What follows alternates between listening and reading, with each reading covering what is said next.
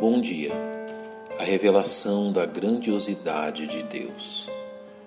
Um dos temas recorrentes que o bom leitor das Escrituras encontra no livro dos Salmos diz respeito à grandiosidade da pessoa de Deus, revelada na experiência de homens que se dispuseram a andar em comunhão com este maravilhoso Deus.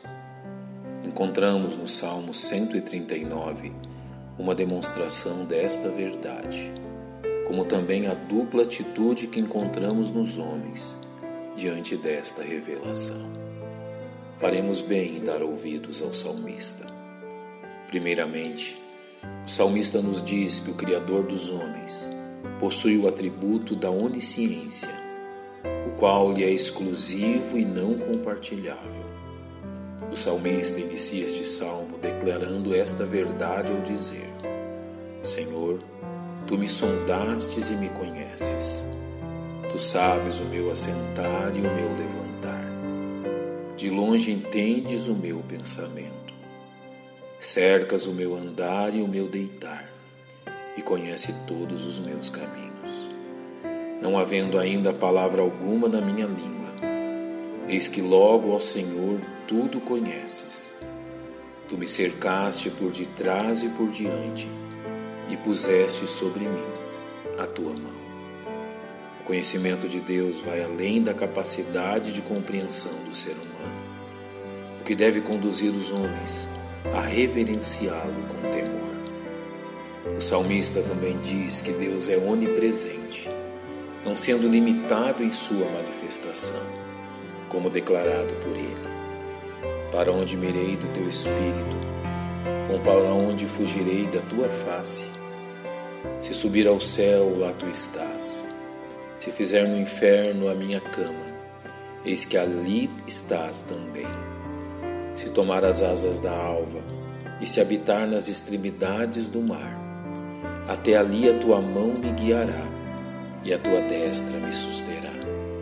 Se disser, de certo que as trevas me encobrirão, então a noite será luz à roda de mim nem ainda as trevas me encobrem de ti, mas a noite resplandece como o dia. As trevas e a luz são para ti a mesma coisa.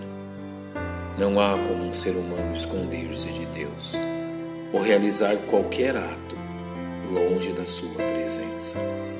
Finalmente, o salmista nos fala a respeito da onipotência deste Deus maravilhoso demonstrando que nada é impossível para ele. A ilustração do salmista parte de sua própria concepção, prova do poder de Deus.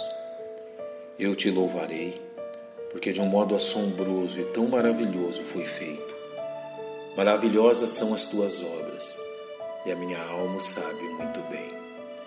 Os meus ossos não te foram encobertos, quando no oculto fui feito e entretecido nas profundezas da terra.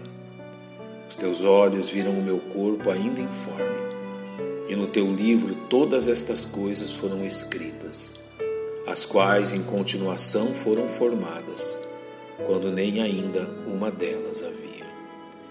A leitura atenta do Salmo 139 nos permite contemplar a reação do ser humano diante da revelação deste Deus grandioso.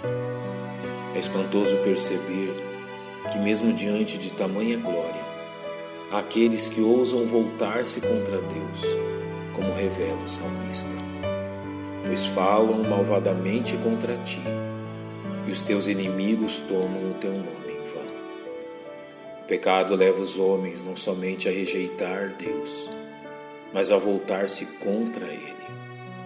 Por outro lado, o contemplar da grandiosidade de Deus tem o poder de conduzir o homem a reconhecer sua própria pecaminosidade, levando-o à comunhão e submissão a Ele, como demonstrado pelo salmista. Sonda-me, ó Deus, e conhece o meu coração. Prova-me e conhece os meus pensamentos. Vê se há em mim algum caminho mau e guia-me pelo caminho eterno. Pensemos em como o mesmo fogo que derrete o ferro pode também endurecer o barro. que a revelação da grandiosidade de Deus encontre corações prontos a recebê-la. Pai, nós te louvamos pela revelação da tua verdade e rogamos por aqueles que ainda não te conhecem, que o teu Espírito Santo os convença de sua necessidade. Em nome de Cristo oramos. Amém. Que Deus lhes abençoe.